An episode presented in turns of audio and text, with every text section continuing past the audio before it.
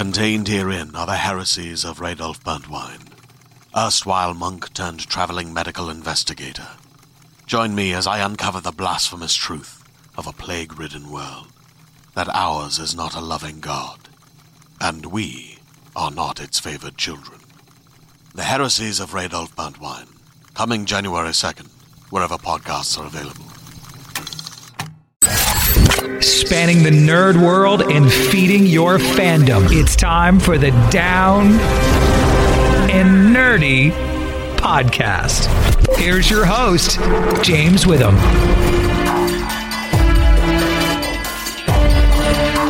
Looks like we got ourselves some more data. It's episode 409 of the Down and Nerdy podcast. I'm James Witham, and season two of Upload is back on Prime Video. Going to be talking to Andy Allo about what's going on with Nora. We'll talk about the Nora Nathan relationship a little bit. Also, going to be talking to Greg Daniels, who's the creator of the series, and that's where you're going to get really into the depths of what the show in this season of Upload is about now streaming on Prime Video. Also, going to be talking to Cherish Chen, who's the writer of Radiant Red. And yes, that is part of the massive verse. You heard me talk to Ryan Parrott last week. We'll talk about this other Radiant Black spinoff as well, which is a character that you're already familiar with. If you're familiar with the comic, and that first issue is now available from Image Comics. Oh, and there's the review that you've been waiting for. My review of the Batman is going to be happening this week. Also, going to talk about Disney and Pixar's Turning Red and all those great trailers that dropped this week as well. But you know, I'm going to start things off talking about Upload, and we'll start off with Andy Allo next on the Down and Nerdy podcast. Hi, this is Clarissa Thibeaux from Marvel's Runaways, and you're listening to the Down and Dirty podcast. There's plenty going on in the afterlife and real life in season two of Upload, which is now streaming on Prime Video. And I was so excited to get a chance to talk to one of the series stars, Andy Allo, who plays Nora, and of course the series creator, Greg Daniels, about this upcoming season. Let's start with Andy Allo and find out what's going on with Nora this season. Andy, how you doing? Hey James, I'm doing good. How are you? Really, really good. So excited for Upload to come back. Season two, of course, coming back on Prime Video on March the 11th. But Andy, I want to go back to season one for a second because it was. I was just so much fun watching Nora and Nathan together. What was your favorite thing about that relationship and how it evolved over the course of the season? I really loved how, you know, initially Nora really judges Nathan and is just like, ugh, who is this guy who's so self obsessed? Always looking at himself in the mirror, and how she gives him a chance you know, to really get to know him, get to see, you know, well, who is he now? Not based on who he has been. And that journey of of her getting out of her judgments, getting out of jumping to conclusions. Even though how it ends, she really allows herself to go to go all in and then gets ghosted, you know, we can all relate Oh yeah, no doubt. What a cliffhanger, but I think what that that's the biggest takeaway for me. One of them is is her ability that, you know, despite her initial judgments, she did give him a chance to get to know him as as he was in that moment. Absolutely. How does she feel in heading into the season given everything that's happened? I mean, obviously she's not probably defined by that relationship, but it still has to have a pretty big effect on her. So where do you think we find her heading into this season? Well, what's cool is season 2 picks up right where season 1 left off. And so it's an immediate jump cut to her landing in in the ludd camp. And you know it's tough. They they never really had a chance. You know it was this thing of they were just getting going until it was just like that's it. So they never took off. So i think there's this feeling of not really having closure but still kind of having feelings but wanting to move on. And so in season two you know nora does have a love interest that she meets who is alive that's, always, that's always a key piece to the whole puzzle, right, right. there. You know, being alive yeah. is kind of an important part. yeah, Robbie. Robbie hates it when I say that. He's just like, "Ugh, what shade?" And I'm like, "Well, you know." Talk about an unfair advantage, right? I mean. yes. Yeah.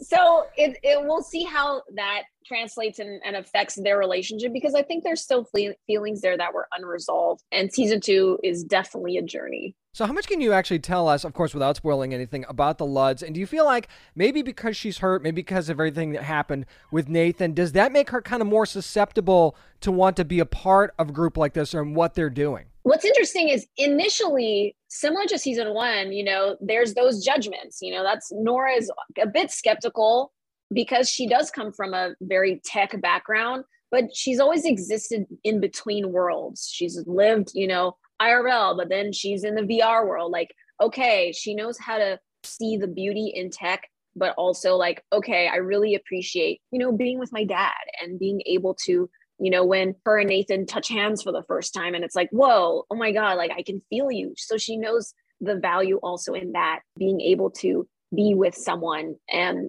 in in a physical touch where it's like, oh, I can feel you human to human and in the flesh. So with season two, I think it's a bit of that shock, you know, going into the Ludds at anti-tech, there's no technology there.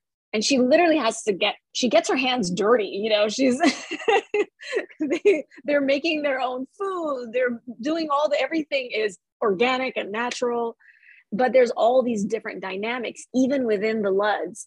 And she's, she has to learn how to navigate those people, you know, there's, there's extremes in every group and i think that's something i really appreciate about greg and the writers and and just in the world that they have built is you really get to see all the different sides of something. As much as you you know talking about death and the afterlife you you're going to see all the sides of it talking about tech. And then even within the anti-tech world you get to see the extremes. Maybe the people who are kind of in the middle the people who are like yeah you know all right i'm anti but maybe not that hardcore. And nora really explores all of that and it informs a lot of the decisions she makes throughout the season. Gosh that is so well put. That is so true and you guys will see that when you when you watch the season. That is very very well put. So we see at the end of last season mm-hmm. again ingrid's back in the picture. We don't oh. know how much of how permanent that is or anything like that but now let's let's you know play hypothetically here. How do you think that Nora would react to seeing Ingrid in Lakeview? Oh my gosh! I mean, why can't she just go away? right? Know? I mean, come on. From the fans' lips to your ears. That's exactly what it is. yeah, it, at the end of the scene, as if it wasn't a, a big enough blow, you know, to not hear "I love you" back, that she's there again and now permanently oh my gosh that's heartbreaking. You know i think even even with her trying to move on you know to see something like that it's just that extra like salt on a wound. Yeah that that would be tough. But yeah we'll we'll see what happens with with ingrid. And what's funny is allegra who plays ingrid is literally the nicest person on earth. She's so sweet and kind and funny and I think, well, that's the only kind of person that can play Ingrid, you know, because, you know, then she plays Ingrid with such heart. And even if you're like, oh, go away, you still kind of feel for her, which I think is incredible. That is the frustrating truth of this show. I will say that. You're definitely right about that. Now, I know a lot of fans are obviously rooting for Nathan and Nora to somehow find their way back to one another. They had such a strong bond, but it also makes things hurt even more because of what happened at the end of last season. So, I mean, really, ultimately, do you think that that's something that they can recover from should they end up finding their way back to one another? I think Nathan's going to have to really work hard to win Nora back because I don't know. That was rough. That was rough to to not get the response you want to hear. and but he has a good reason. I know he ran out of data, blah blah blah. I I do have hope for them it's going to take some work. You know, I think there's that journey in season two, they're very much distant from each other. And with Nora being in a, in a new relationship, when she starts dating someone from the Ludds, that's a complication. So they they're not there's not a lack of obstacles for them. Clearly, they they they came they overcame the he's dead and she's alive thing, but now there's just a whole other set of complications now. So we'll see if love will prevail or or if they, you know, find a way to just be friends. Andy Allo, thank you so much for taking the time to talk to me today. I appreciate it. Thank you so much. Yeah, and honestly, if you thought season one cliffhanger was bad and and and it hit you, just wait. Season two is even even worse. Which she says with an evil cackle. wow. And as if that doesn't make you want to jump and go stream season two of Upload right now on Prime Video, I've given even more info from series creator Greg Daniels right now for you. Greg, how are you doing? I'm great. How are you? Doing really good, man. I know that fans are still buzzing about Nathan and Nora after how it happened at the end of last season. So, kind of give us a spoiler free check where we find them at the beginning of this season. Well, this season starts off like rolling continuously from last year. It's about two hours later, you know, and so they're they're headed in different directions because Nora is going into the woods to get off the grid with the Ludds, the protest movement. And Nathan is basically frozen in 2 gig and will be revived by uh, Ingrid, who has uploaded to be with him, which is, of course is, puts a lot of pressure on that relationship, and there's a lot of guilt involved for him. And so when we start the season, they're really they're really headed in opposite directions, and they can't communicate because Nora is only in the real world with the the anti-tech Ludds, and Nathan is only in the virtual world. We'll see if they can find their way back to each other. You know, it's really interesting with Nora going off the grid. Do you feel like that kind of helped you open up the world a little bit, maybe expand the story outside of Lakeview a little bit more? Yeah, very much. That's very perceptive. Yeah, I think we we had mentioned the Ludds, and they were kind of like this interesting off-camera presence that had been referred to mysteriously in the in the first season, and it seemed like uh, that would be a cool thing to explore. You know, the people who are the only ones who are willing to forego all technology in protest uh, of this whole situation. You know, and then and then there's like a lot of different currents inside that movement. There are people who are against upload on religious reasons, and then there's other people who are more sort of left left wing, and they're all about fairness and like they should only be an upload if everybody can go and you know so and it, and it should be supported by the, the the government and you know like universal health care kind of deal. So there's different strands in that movement. It seemed like an interesting place to to to park nora for a while as she tries to figure out what her own opinion is to to what should happen. Because she was very enthusiastic about upload in the beginning of the show but she's also aware that so many people can't afford it and and what's the proper way for a digital afterlife to, you know, roll out is a big question.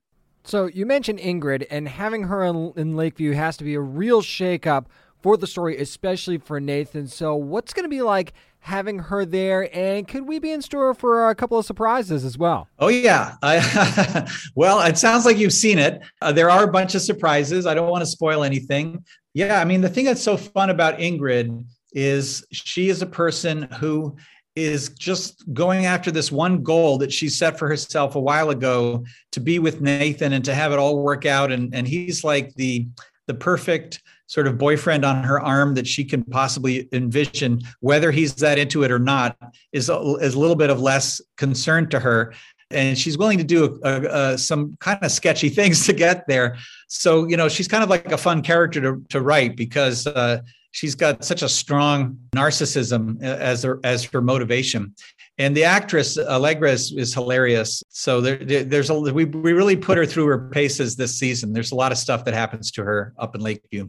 Greg, I feel like there's a lot of fun characters right on this show, but Luke and Nathan together, those scenes have to be really, really fun. So talk about that dynamic a little bit, and could we see their relationship evolve a little bit more, more this season? Yeah, well, they're they're two pals, and they're like they're they're not quite that complicated men who enjoy hanging out with each other and have been stuck in almost like an old age home eh, because most other people who are dead and uploaded are not cool. So they really find each other and are super excited to to kind of bro out at times. And one of the things that that happens this this season is that Nathan uses this uh, this pen knife that Nora gave him that allows him to adjust the code to kind of create a little a little clubhouse for him and Luke to hang in where they are can be undisturbed out of an old feature of the of the vir- virtual world that was shut down but he kind of opens it up again for him and Luke to to live in when they need to as you open up the world more this season, I realized that last season we didn't get to learn a whole lot about Horizon. Could we learn more about them this season and what goes on behind the scenes there? For sure. And and actually some of the best I think comedic premises are are when Horizon rolls out new products to get more money out of the uploads. And so like This season, they come up with these designer digital babies that are kind of like these Tamagotchis that the uploads are willing to spend a lot of money on for little gadgets and to have a cute little digital baby. The initial version is not that cute, and you, you have to sort of pay for upgrades, and it doesn't really roll out the way most people think it will. So, Greg, before I let you go, what's your favorite thing about this second season? And is it true that you're already starting to write season three? Well, we definitely we don't have a, a firm order or anything for season three, but I have a lot of optimism, and I and the writers and I are working on a bunch of stories and, and it very much. And I guess my favorite thing about this season uh, is just being back in that world. You know, it, it, it was a very fun world to be in. It's very imaginative because both halves are complete fictions. You know, the the world of 2034 America is set in the future with self-driving cars and drones and advertising and everything. That's completely imagined. And then the the digital world where the Horizon Company has built this Adirondack style digital hotel with all these kind of features that are sort of magical if you live there. That's also completely imagined. So just the fun of being back in this imaginary world where you can't really visit it unless you're watching the show or, or doing the show was was the the chief pleasure for me. And now we get to enter that world with you as well. Season two of Upload now streaming on Prime Video. Greg Daniels, thank you so much for taking the time to talk to me today. I appreciate it. Oh, my pleasure. Yeah. Thanks for having me.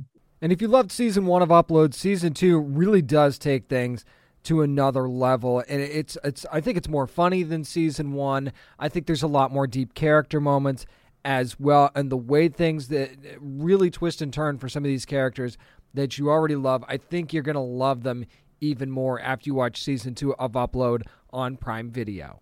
That's going to do it for my little chat with Andy Allo and Greg Daniels from Upload, talking about season two. Up next, my spoiler filled review of the Batman is coming at you on the Down and Nerdy podcast. Hey there, this is Justin Bartha. I made a funny new podcast, King of the Egg Cream. It has the greatest cast in the history of podcasts with actors like Lewis Black. I'm torn by my feelings for two women. Bobby Cannavale. You can eat it or if someone hits you, you can put it on your cut. Melanie Lynskey. I wonder what these marvelous things are that look just like boiled chicken feet. Jason Ritter. I can break things and pick locks and kill people. Michael Stuhlbarg. The whole point is to inspire people that they should make themselves better. Ari Graynor. No, don't whet its appetite. What are you, an idiot? Me, Justin Bartha. That's not just any egg cream, that's a Lemke's special. And all narrated by the hilarious Richard Kind. This is the story of Harry Dalowitz and how he rose from nothing to become New York's King of the Egg Cream. So if you like funny true stories, come listen to King of the Egg Cream, available wherever you get your podcasts. This is Adi Shankar, and I'm on the Down and Nerdy podcast. Vengeance has come to Gotham City, and the wait for the Batman is finally over. I wanted to give a spoiler filled review of the Batman, and I'm not going to go through the entire movie and, you know, spoil major plot points and things like that, but there's definitely going to be some spoilers in here. So just be aware of that if you haven't seen it yet. But I got to say, this is the detective story that I've been waiting for from a Batman movie for, I feel like, a long long time where you're actually going out trying to solve the case not necessarily for who who did it but the elements of the case itself. And I thought that that was one of the more interesting things about what Matt Reeves and company did here. It's like okay so you know it's the Riddler. You know this from the get-go. But who's involved in all this? And like who's the rat and all of these other things? And and how much is penguin involved? And then you get carmine falcone involved and and sal maroni's mentioned but not necessarily seen a, a whole lot outside of like little bits and pieces but and you know how corrupt is the gcpd sort of thing and those are the elements that you try to get and it's not just because of the riddles it's just a part of the entire investigation as a whole which is which was just a really really cool element of the story to me to finally focus on the detective aspect of Batman. And I know we've seen that in other movies in the past, but it was so much a part of this movie. And again, reminding us that this is year two Batman and that he's fallible and that not everybody is on board with him. And even the citizens, to a certain degree, are still scared of him. And I really like that that was highlighted very subtly, too. It wasn't really thrown in there a ton. very, very subtly referenced. So that that was another brilliant job, and not a whole lot of time really focused on that. But still, I thought that they made a really, really big impact with that as well. And I also loved that because of that, there wasn't a lot of bat tech. Okay, you still have the grappling hooks and things like that. There weren't a ton of batarangs, and the ones that he did have weren't very high tech either. A lot of what he did was very, very low tech and practical, down to the Batmobile. I mean, he spent most of the freaking movie on a motorcycle, and then we get to see the Batmobile, and boy, did they prop the Batmobile up in this movie. You gave the Batmobile maybe the biggest Batmobile moment ever, right? As far as an introduction to the Batmobile, that one was that was a boss introduction, quite frankly, to the Batmobile. And, and again, not super high tech. There were some high tech things in there. I'm not saying there was nothing like you know the contact lenses and things like that. So there were some things, but again, he's in the very beginning stages of being Batman. You can't expect him to have this super advanced bat tech right away. And then you even see how much of a key role that Alfred plays in like decoding the ciphers and things like that. But their relationship is still very, very raw as well. And you get to see, you know, a little bit of tension there. And I thought that the chemistry between Robert Pattinson and Andy Serkis really, really worked out well.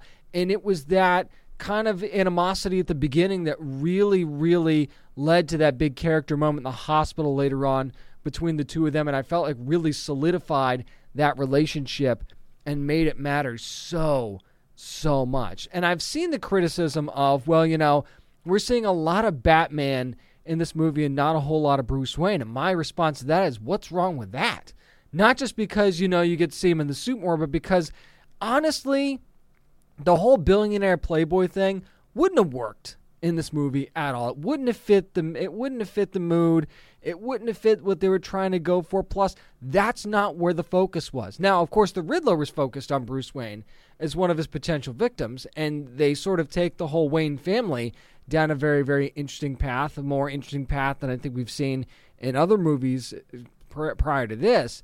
But the focus wasn't on the Wayne family. The focus was on what was going on in Gotham City, and that's the bottom line too. Gotham City. You hear so often, and I've said this a billion times too, that the that the city is a character unto itself, and Gotham City chief among that.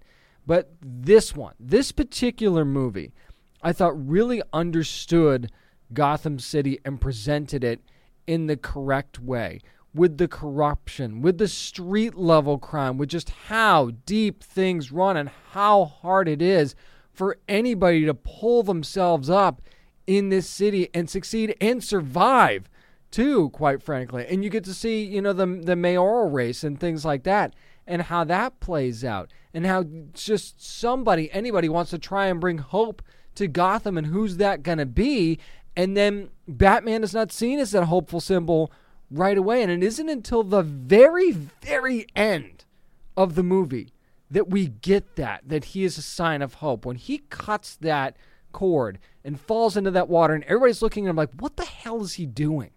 And he goes over there and starts helping survivors.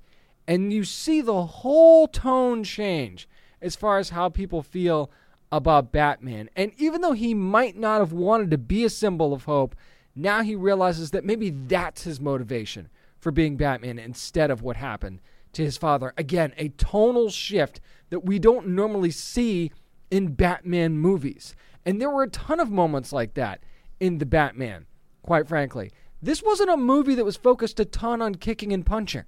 And I thought that was interesting too.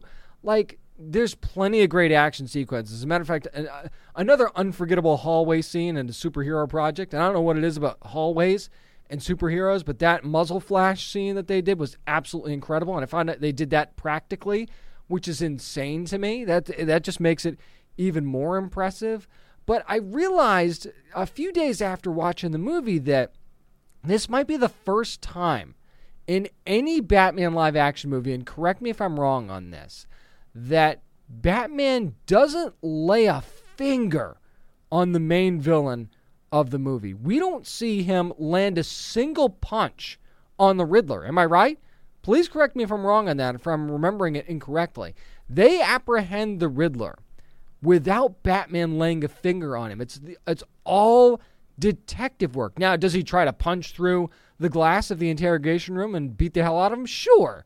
Does he? No. He doesn't have to. He did not lay one finger on him. And you tell me one other time in any Batman movie where the main villain is never touched by Batman at all and, and, and beaten up by him. Not a single time did that happen. And I didn't realize it at first. And then it hit me a couple days later. And I was like, wow, that is absolutely incredible. And again, focuses on the fact that he's the world greatest detective, along with a up and coming Jim Gordon. And, and I got to tell you, I really, really thought that Jeffrey Wright was an incredible Jim Gordon and the way that they kind of played off of each other. And I love that, you know, when the GCPD thinks that they're, they're going to arrest Batman, they're going to unmask him.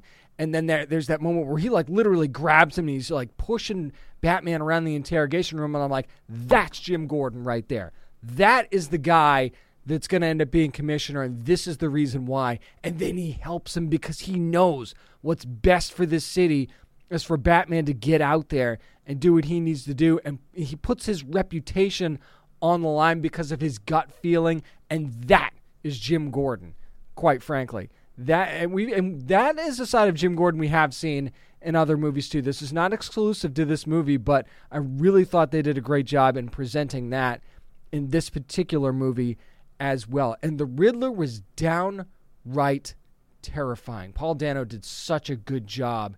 And again, a Riddler that is masked almost the entire movie until towards the end. And we get that whole the villain sees a vision of themselves in Batman and they think that they're they're fighting for the same thing. And that's obviously n- not the case. And then that also brings in the whole does Batman create the villains that he fights against. In this particular instance, I would say no because of the Riddler's manifesto and who he was going after and why. Now, was Bruce Wayne and Thomas Wayne on that list? Yeah, they were. Was that the main reason he was doing what he was doing? I argue no. So I think the Riddler was created more by Gotham City and the corruption in the city than by Batman himself. So uh, again, a very interesting angle that they go through with that, and we might not be done with the Riddler. Are we? Maybe, maybe we aren't. The door is open there. The door is open for other villains as well. That we we saw the Joker there towards the end, and Matt Reeves says don't expect that to be set up for the sequel because not necessarily. As a matter of fact, the sequel seems to be what the Penguin series is going to be, and Colin Farrell. I you wouldn't if I'd if you'd not told me that was Colin Farrell, I wouldn't know the great transformation that they had in this movie, and I really really loved the one laugh out loud moment for me in this movie was when they've got Penguin tied up and you see him waddling like a penguin because they don't untie him and he's trying to get away. That was such a great, hilarious little Easter egg fan service moment that I, that was totally on point and I did not see coming. So bravo to Matt Reeves and company for throwing that in there too.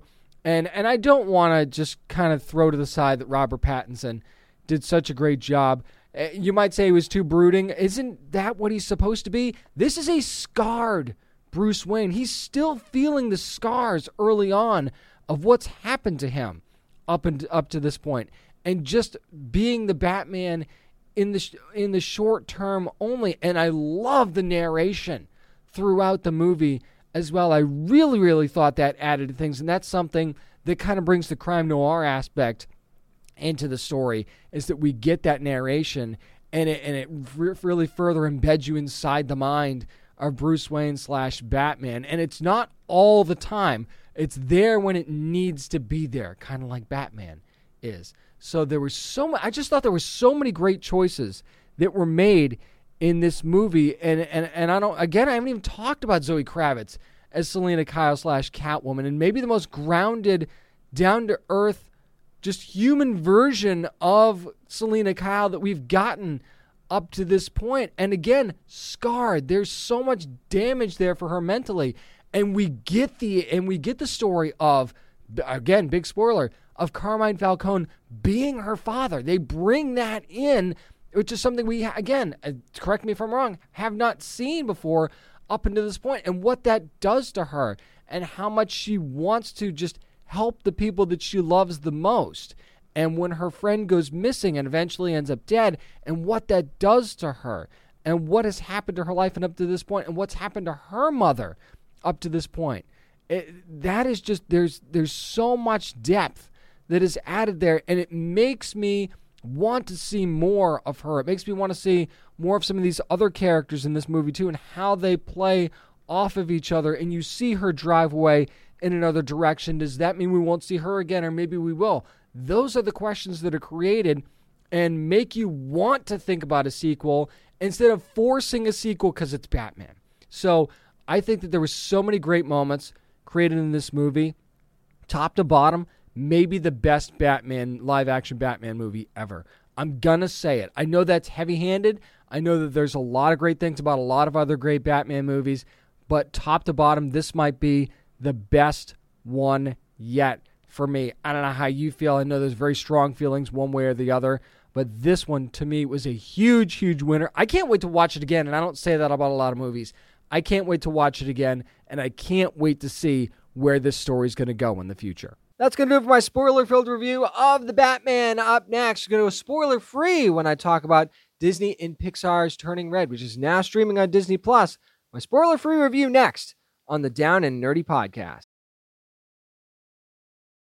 This is Taylor Hickson from Deadly Class, and you're listening to the Down and Nerdy podcast. Better not get too excited because you never know what you're going to turn into. Disney's and Pixar's Turning Red is now streaming on Disney Plus. Got a chance to see it a little bit early. I wanted to save my review though for today and give a spoiler-free review just in case you got, haven't gotten a chance to see it yet.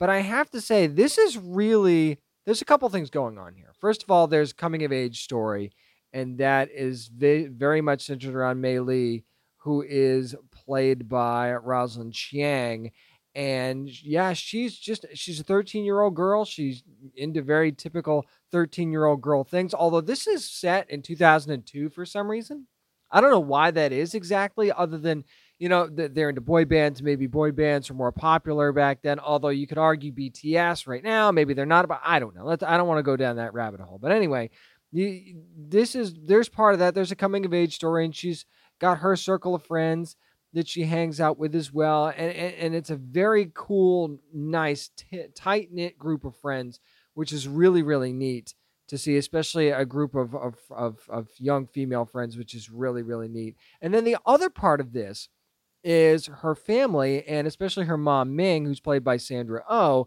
And you want to talk about helicopter parenting that uh, she is the ultimate helicopter parent. Ming is for sure, but they do have a family secret, and we find out that Mei Lee is one of the reasons for that is that you know she turns into a giant red panda when her emotions kind of get the best of her, sort of thing.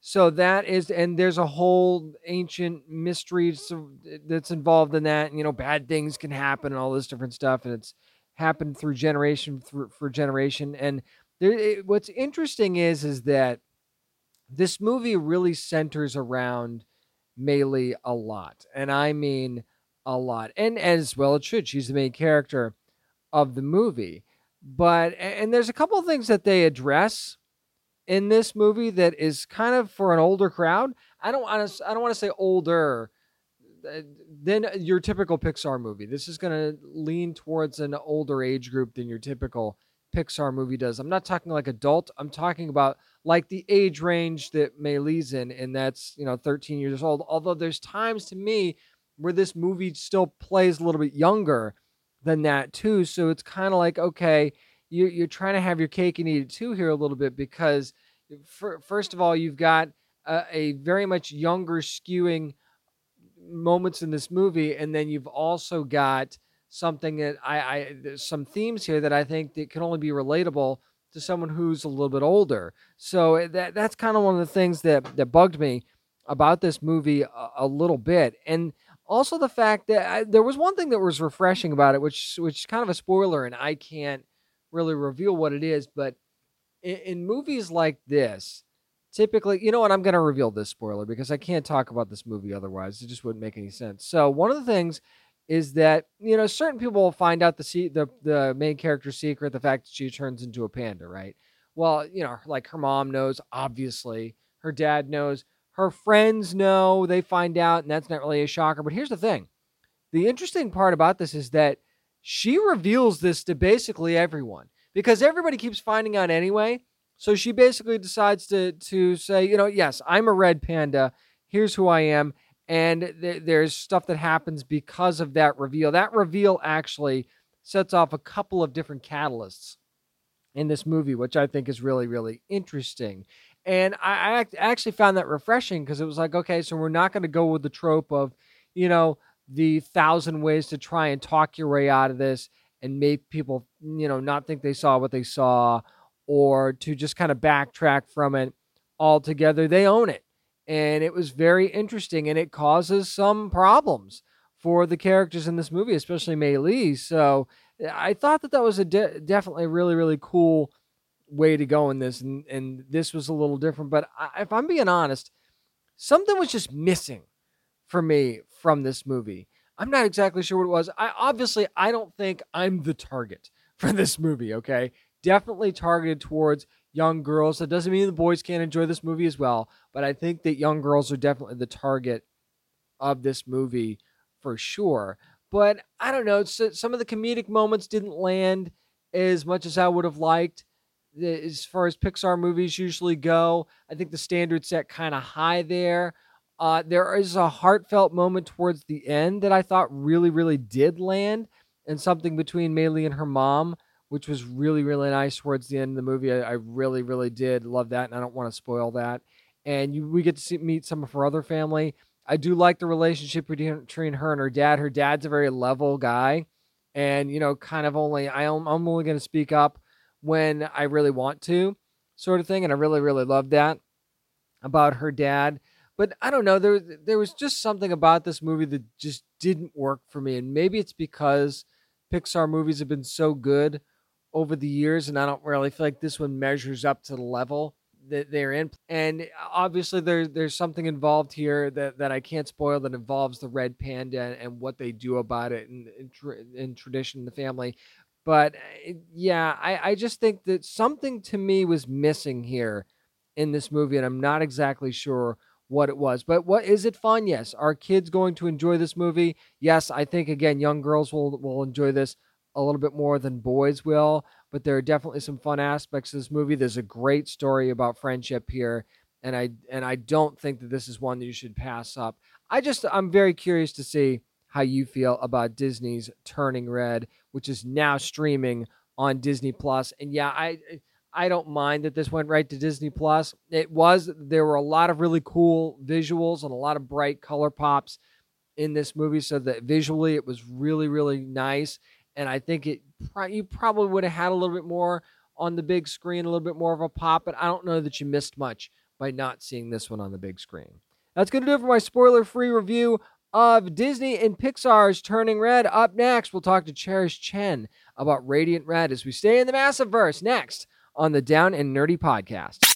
Hi, this is uh, Rioter Ryan Parrott, and you're listening to the Down and Nerdy podcast. So, you know, things are already super massive at Image Comics. Well, guess what? Things are expanding in the Radiant Black universe at an, at an incredible rate. And one of the characters that I think you're really going to be happy about getting a, a mini series is Radiant Red. That book comes out, the first issue anyway, on March the 9th. And you'll remember this name from Radiant Black number six. It's Cherish Chen. Cherish, how you doing? I'm good. Thanks, James. Thanks for having me on. So it feels like this story's been a long time coming, Cherish. I mean, ever since, like I said, Radiant Black number six.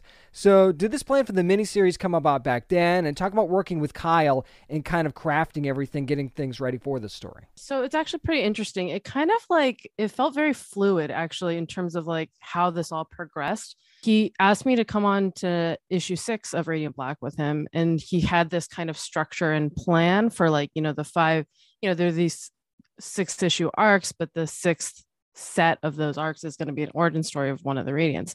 So we there were some things in place that Kyle had set up for Satomi, and it was really just like a very collaborative experience, kind of fleshing that out, just making some decisions based off of those foundational things.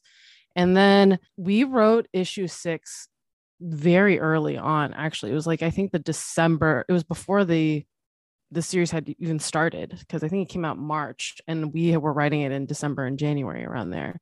Oh wow. From there, you know, it kind of came out and then we're like, is there more meat on this story bone? You know, like and so it kind of was like, well, there's I think there is more to tell, especially since Radiant Black, you know, Kyle really wants to focus on primarily Marshall and Nathan. So he, it kind of he was just like, you know, pitch me something for a mini series. And I was like, okay, we've got some ideas. So we kind of just kept talking and fleshing it out. And it just kind of grew into like, okay, like here's a five issue potential series we could do. And, you know, it's just very exciting that we're able to do it. Speaking of exciting, I mean, how excited were you to find out that you got David on the art and company, everybody drawing this book, and talk about what they bring to the story as well? Because I mean, that that's instant credibility right there, as far as I'm concerned it is i you know i say this a lot probably i've probably like tweeted a thousand times but i'm like it's a dream come true. Like honestly david is just i mean he's you know the, the term legendary gets thrown around but david you know he's been around the block. Mm-hmm. he's done incredible incredible work. He is just it was surreal honestly. It was like we would write you know the script for six and then you would get these pages back. And I was like the storytelling here is on another level. You know i really like the dialogue and everything we wrote but david is you know when you get a really incredible sequential artist like david the story just you can follow it without any words. Mm-hmm. you know it's like kind of what they say about you know film you know when really good staging and cinematography is there like you can a director tells the story without words. So i kind of have the similar experience. And then like bringing Miquel on was just next level. I mean, so it's people will probably hear me say this a thousand times, but Miquel and David working together and kind of like I, I don't know if they met on this, but like I think this is the time they they first really put their work together. And it's just magical, honestly. It's it's so cool. So I was just like, you know, as someone coming in, I was like, this is surreal seeing two people like a team so at the top of their game translating these you know these words we write into like amazing art you know no doubt about that. Now, there's actually still a lot we don't know about Satomi heading into this first issue. Would you say her life outside of the suit is kind of just as complicated as Radiant's Red life is, Radiant Red's life is? Yeah, I would actually say one of the really cool things we've been able to do is kind of like intertwine the I I think being kind of the thing we're speculating is like being a superhero is so intermesh. It's like you really can't separate the two. And so it's really interesting being able to explore that. You know, I think what's interesting about writing Satomi, you know, in Radiant Red is that I think Radiant Black and Marshall, like there's a very grounded, you know, he works at a a movie rental place and like is, is there's a very grounded aspect to that. But with Satomi, she's robbing banks, you know? And yeah, so a little like, bit different, a little bit different than a nine to five. Yeah. yeah. So it's like, it's been really interesting being like, okay, how do we still tell it from that same grounded place, but like make it make sense and mm-hmm. have emotional truth to the whole thing, you know? So I, th- I would say like one, her life as Satomi inherently feeds into her choices as Radiant Red and vice versa. So that's, and that's where the mess comes from.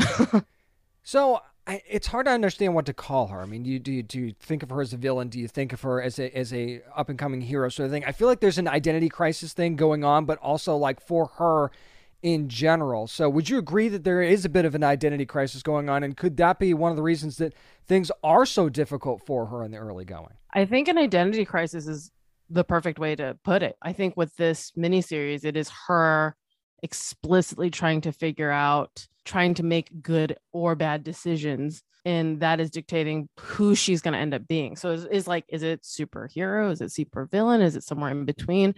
But that's what kind of interests me. It's like you know there's a lot of you know talk about like oh you know turning our favorite superheroes into like bad people right now whether that's interesting or not. And i'm kind of interested in like well i don't think there's this explicitly good or bad. I mean i think that it's a comp complication of both and what choices you make out of like being human. I know that sounds like very like, but um, yeah, no, that's actually a really good way to put it. I mean, that's uh, who are you? And you know, maybe it's one of those things where you're on one path in one second, and then you, you know, for lack of a better term, you fall off the wagon, and all of a sudden, you know, am I a villain again? Am I here? And I, I that is one of the things that drew me to the book as well, is that you're you're kind of you kind of don't know early on. And I think that, that that is interesting. Yeah, it's like, do you make bad choices out of a good place? Do you mm. make good choices out of a bad place? oftentimes it's somewhere in between. You know, it's like context, you know, it's like Oh, yeah. You know, it's like so much of the conversations we have nowadays is, is really stripped out of context, stripped of context. Mm-hmm. So, what can we do to kind of like feed that back in, and also tell it within you know like 22 pages every month, Yeah. which is interesting. and, and then there's also that. Talking to writer Cherish Chen of Radiant Red, number one, which you can get in your local comic book shops on March the 9th. Now, Cherish, I feel like there's a couple different threats at play in the story here, especially in the early going. So, which would you say is the bigger threat? What Satomi's hiding in her house, or who we're about to see her meet in this first issue, of course, without spoiling anything? I would say the new characters she's going to meet are going to present the bigger threat. It's all tied together. Like the people that she's going to meet are going to provide an, a potential out for I'll say that for the thing in her house, the Mhm. stash of cash she's got. But th- that's the in- impetus, right? That's the catalyst is these new people who are coming into her life. So how she deals with that is, you know, kind of the conflict we're exploring for sure. Ah, yes. The, the the plot thickens already, and we're only in issue one. I love that. I love it. We're so, other, other than Satomi, is there a character that, speaking of that, is there a character you're really excited for fans to meet, or that you just really enjoyed writing? Because there are there are some other good ones in there, I think. Yes. Okay. So there, she meets a character in issue one. Well, she meets two characters, and they do they they do all play their own roles. But there's one character, a man, she meets in her classroom, who is particularly fun to write. I don't know how to describe it besides it's like writing butter. Like it's just so it's just so fun. So yeah, that that character is going to be pretty prominent. The other character that shows up is I I really love, and she's like she's very much like an intellectual challenger to some of the things going on in Satomi's life. And then more characters show up in issue two. So I won't get too ahead of myself, but a uh, character shows up in issue two that I'm very, very excited about. Kind of like a big bad, you know? I'm so glad you started with that first one because that's exactly who I was thinking about when I wrote that question. So yeah, Oh, I, I- yeah, see, there we go. Yeah, Right. Ah, okay, it's I'm already glad. it's already jiving. It's already happening. that makes me happy. Like he's that it wasn't just popping off the page for me. It was, it was- he's just he's so fun to write. and, so. and the and the art helped too because that it was re- that presentation I thought was really cool. yeah well. yeah i just want to i do want to give a shout out that daniele designed that character so yeah just wanted to give a shout One out One big happy family, of course. You know, Oh, that's yeah. just that's just how things roll. Speaking of which, I mean, the Radiant Radiant Black's gained, I mean, quite a following since since it started, and for a good reason. So, what's it been like seeing all of the support from those fans for this miniseries, and does it really feel like the start of something bigger for everybody? It really does. And I gotta say, I think I'm in a unique situation because, you know, Radiant Black 6 was my first big comics credit, and Radiant Red will be my first solo writing credit on in any comic. So I feel like I'm getting a very special and uh, unusual introduction to the comics world, which is very, very cool. The community is just something else. It's very, very cool to see how dedicated and how, you know, there's like, we have this Discord where that you know some of the community members are just so diligent about like supporting each other and supporting the book and like talking about the theories which is really fun it's really special it really is and so it's it's surreal for me to kind of jump in on something and be like you know i talked to kyle about like i'm like were all your books like launched like the, you know what is this experience? How is it unique for you? You know? And you know i think kyle is like yeah it's it's really special. I don't want to put words in his mouth but you know it's very cool to see it take off the way it has. And i think it's a testament to honestly, you know, Kyle and Marcelo eh, that they were so intentional with something that really connected with people. I think that's what makes Radiant Black and is an extension Radiant Red and Pink and Yellow. You know, like these mm-hmm. are very, very grounded characters. So, you know, it's it's very cool to be a part of. Well, you guys have already done a great job on social media teasing stuff and the art team as well. It's been fantastic. Make sure that I mean you probably didn't get a chance to pre-order it, a little too late for that, but make sure you're getting your getting issue 1 of Radiant Red at your local comic book shops on March 9th. Digital retailers also available there as well. Also make sure you get more information at imagecomics.com and this world is about to just blow up, let me tell you, and this one's going to be a big part of it. It's Cherish Chen, writer of Radiant Red. Thank you so much for taking the time to talk to me. I appreciate it. Thank you so much, James. This was a blast. And it feels like the massive verse is really, really starting to roll. That's why I wanted to jump on board and talk about these books. And of course, with Ryan Parrott last week, this is a superhero story that's about to explode. If you're not reading Radiant Black, Radiant Red, Rogue Sun, and some of the other books that are coming out, you've got to start jumping on these things at your local comic book shops. Or if you're buying digital comics, you're not going to want to miss out on this thing because it is about to be huge, and it's not too late to get caught up either. Again, thanks to Cherish Chen for joining me to talk about Radiant Red from Image Comics. Up next, we'll tackle the latest nerd news of the week. I'm James Witham, and this is the Down and Nerdy Podcast. Hey, I'm Trae Romano from DC's Stargirl, and you're listening to Down and Nerdy Podcast. Just when you thought we were done with movie delays, DC says, uh uh it's time for nerd news. And here's the frustrating thing is that DC and Warner Brothers just released not too long ago this big sizzle reel of this is the year of the DC movie. And they talked about all the movies that were going to be coming out this year. And it was just, it was a huge muscle flex. And then, like a week later, you get this. And that is that there's a bunch of release date shuffling. The two big ones are The Flash and Aquaman 2 being shoved into 2023. And then you also have, well, Shazam's the only one that's actually getting moved up. Shazam's getting moved up. Everything else is getting moved back. Black Adam going to be moving to October of this year. DC's League of the Super Pets is even being moved to I think May as well. So eh, here's the deal. They they delayed some other movies as well, but I just want to talk about the DC stuff. And they say it was because of COVID related delays. And okay, maybe, sure. But you didn't know that before you put that big flex trailer out where you're going, yeah, here's all the movies we've got coming. And oh, there's Black Adam and there's Doctor Fate. Oh, we got Hawkman, we got Supergirl, all the oh, Michael Keaton's back as Batman. And then guess what? A week later, you pull the rug out from under us. Now, do am I the guy that always says, let's take the time, let's do it right, don't rush things, there's no need to do that, blah, blah, blah. Sure, I'm that guy. But I'm also not the guy that says, here's all the things that we've got coming this year. Oh, by the way, we've decided that after a week they're not coming. You had to know that these delays were a thing. This is not something that just popped up in a week and it was huge and you went, well, yeah, we're going to have to shut it down. We're going to have to move everybody. Uh, if you got to, if you shift one, you got to shift a bunch. And the only reason you move Shazam up is probably because Shazam's closer to the end of their production They've already wrapped filming.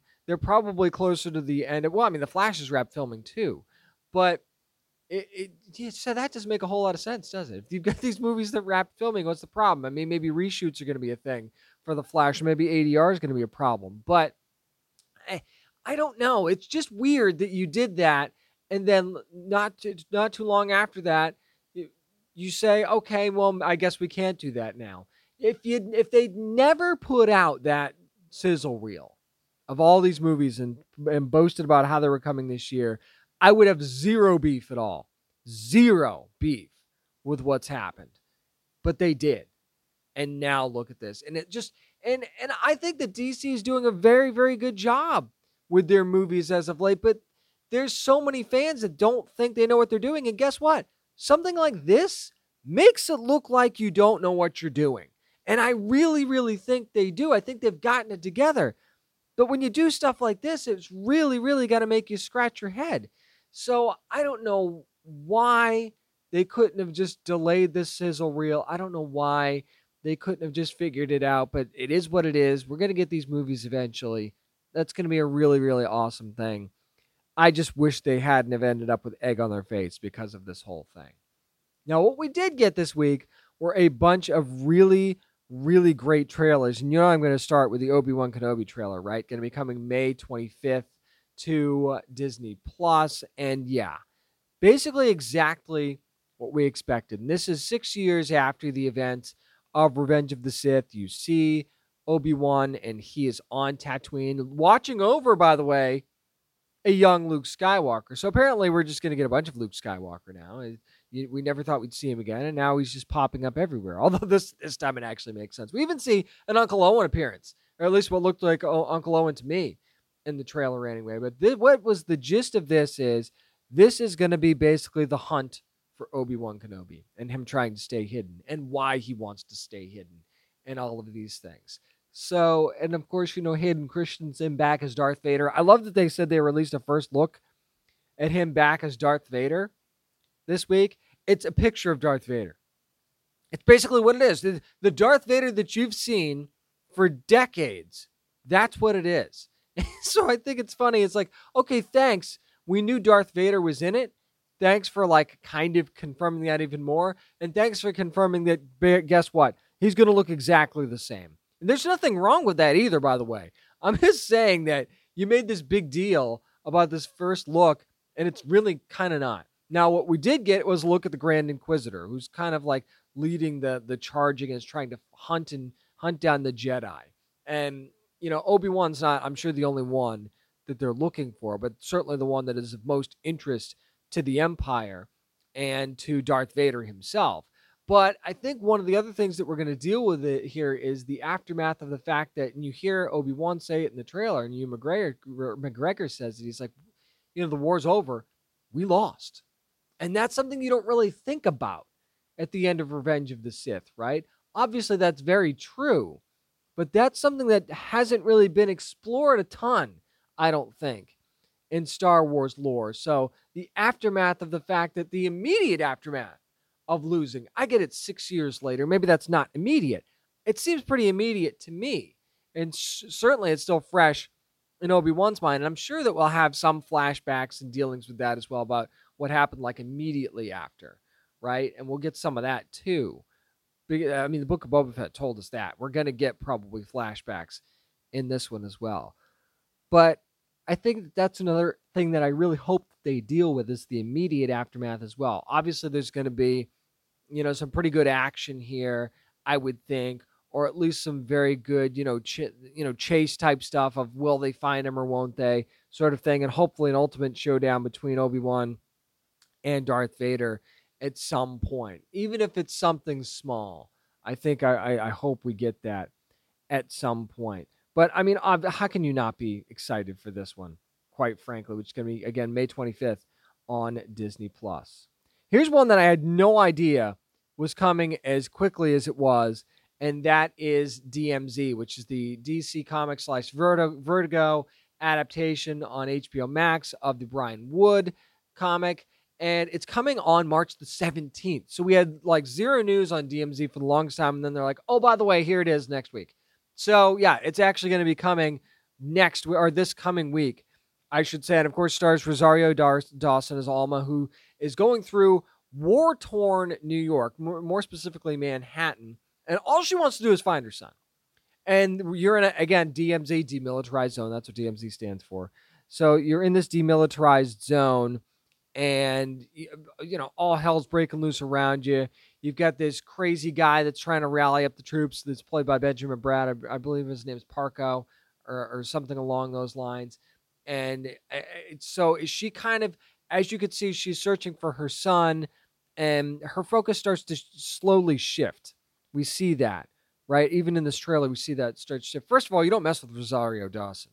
I don't know how long, much longer we need to learn that but yeah, you don't mess with Rosario, Rosario Dawson at all. If she's playing a character in a movie, don't mess with her because she's going to kick your ass. Basically, is what what we're getting at. And then we're, it looks like we're trending towards an ultimate showdown between between her and Benjamin Bratt in this movie. But you see, kind of her start to take up the cause a little bit, right? And kind of rally the people who were maybe feel like they've been held down, or in this case, walled in, and why, and why are they putting up with what's going on? In this war torn area of New York. So there's a, a bunch of different things at play here. It looks like it's going to be pretty faithful to the comic, actually, just based on this trailer. It looks like we're going to get some pretty faithful adaptation here. I'm sure they'll take some liberties too, but this limited series, and it is going to be a limited series, so this is this this will likely be it. But it's going to be dropping on HBO Max on March the 17th, which is this coming Thursday. And quite frankly, I can't wait. This is what I've been waiting for for a while. Here's something a little funky that's coming to Prime Video. I might have mentioned this before, and it's Outer Range, which is starring Josh Brolin. It's it's in, you know a lot of other cast members involved in this as well.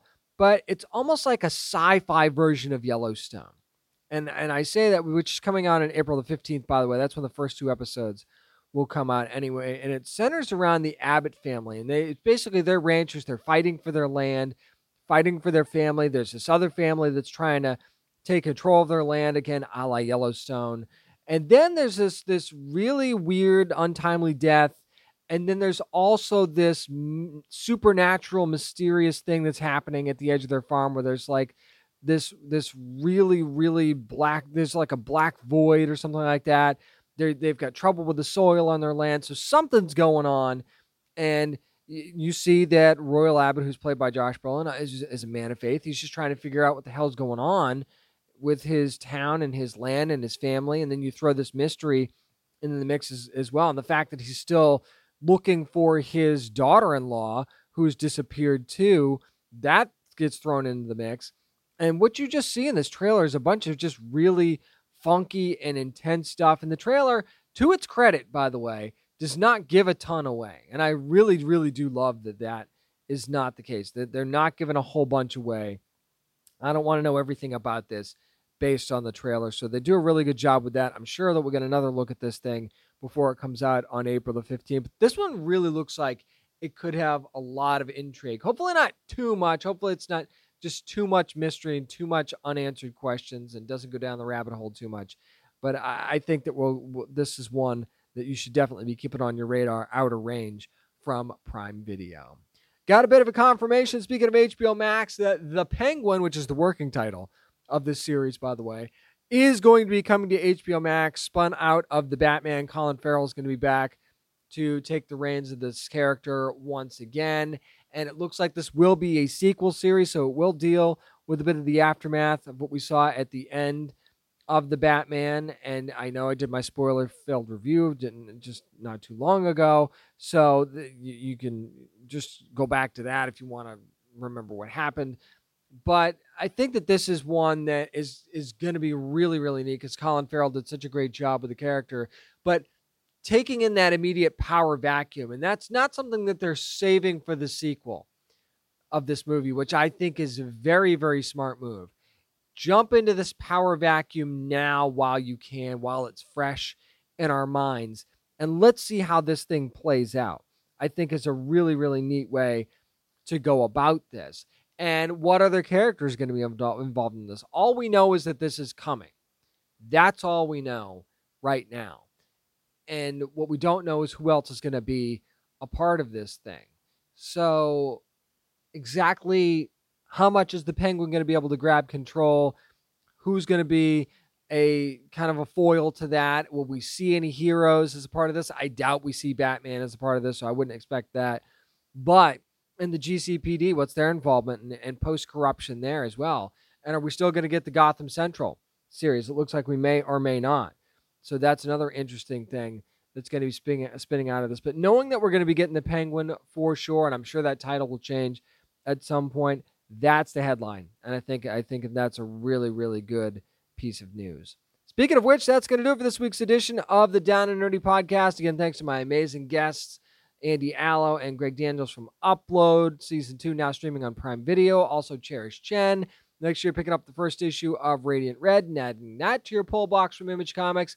Always go online to find us too at downandnerdypodcast.com. Also, follow along on social media at Down and Nerdy 757 on Twitter and on Instagram, and at Down and Nerdy on Facebook. Don't forget to follow our new shows as well. That is at It's Comics Man. That's going to be the new comics podcast, and also at Mission Collect. That is going to be our show about collectibles. Really, really psyched about that. Don't forget, you never have to apologize for being a nerd, so let your fan flag fly and be good to your fellow nerds. Greetings, adventurers. Today we're excited to introduce you to a new story Dark Dice, a horror podcast that blurs the line between actual play and audio drama, where the story is determined by the roll of the dice. Six adventurers embark on a journey into the ruinous domain of the Nameless God. They will never be the same again. One of the players is not what they seem after a doppelganger, a creature that can assume the form and voice of whatever it kills, infiltrates the team. As the players are picked off and replaced one at a time, can they figure out who the monster is before it's too late? Can you? Here's a quick example of what our show sounds like. The uh, shambler with the jar of liquid inside of him. Soren Arkwright let loose an arrow that cracked the glass, passing through the spine of the creature. The shambler still managed to maintain its forward momentum, but stumbled as it eagerly tried to bite and swipe at Soren, landing near his feet. As Jeff Goldblum has now joined our cast, Dark Dice is available however you listen to podcasts.